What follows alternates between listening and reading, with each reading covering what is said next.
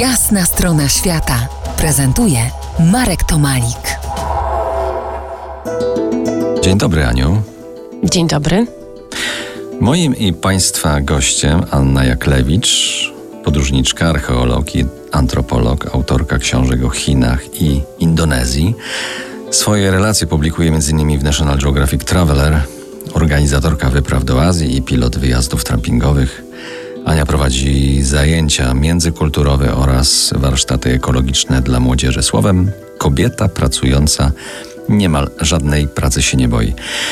Aniu, zanim ruszymy z Tobą świat, pozwól, że, że Cię poznamy. W wieku 6 lat odwiedziłaś kraj, którego na mapie już nie ma.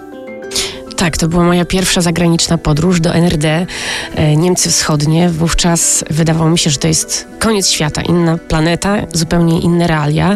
E, no i pierwsza podróż z własnym paszportem, z taką książeczką, która dawała przepustkę e, do świata znanego mi wcześniej właściwie tylko z telewizji, z opowieści, z mediów, chociaż tego świata dalekiego, odległego, egzotycznego w mediach też było niewiele w tamtych czasach. Ale coś tam był jeden program, który sobie przyswoiłaś z Elżbietą i z Tonim. Tak, program Pieprz i Wanilia z wiatrem przez świat. Myślę, że y, to program, który ukształtował moje pokolenie. Oglądaliśmy go wszyscy w niedzielne poranki, przedpołudnia. I ja pamiętam, że wtedy jako mała dziewczynka marzyłam, żeby właśnie takie życie prowadzić, takie życie wieść jak Elżbieta Dzikowska i Tony Halik. I z tych marzeń nigdy nie wyrosłam e, i chyba te dziecięce marzenia później pchnęły mnie e, do podróży dalekich, dalszych niż NRD. No właśnie, potem była y, odwzajemniona miłość do Indiana Jonesa. Odwzajemniona, bo kilka lat później zostałaś studentką archeologii odwzajemniona miłość do Indiana Jonesa, no to by była przygoda. E, rzeczywiście to taka druga to dziecięca taka nie wprost, inspiracja. Nie wprost.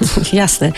E, to taka druga dziecięca inspiracja. Ja pamiętam, że e, wydawało mi się jego życie życiem idealnym. To znaczy podróże na różne kontynenty, życie pełne przygód, dodatkowo odkrywanie nie tylko obcych krajów, co dawnych, zaginionych cywilizacji.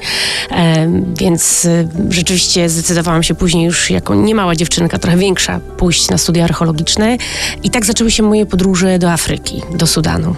Potem był Egipt na rok, potem były Chiny na półtora roku, Laos, Kambodża, Wietnam, Indie, Indie na chwilę i potem Indonezja. I to chyba tą Indonezją tak ciągle oddychasz jeszcze.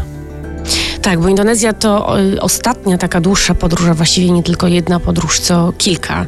E, ja po raz pierwszy wyjechałam tam studiować. Uczyłam się batiku, czyli takiej techniki dekoracji tkanin, a później ruszyłam w samotną podróż, która potrwała 9 miesięcy i właśnie podczas tej podróży zbierałam materiały do książki. O książce będziemy jeszcze opowiadać. Za kilkanaście minut wrócę do rozmowy z Anią Jaklewicz. Pojedziemy do Sudanu na misję archeologiczną. Zostańcie z nami po jasnej stronie świata. To jest jasna strona świata w RMS Classic.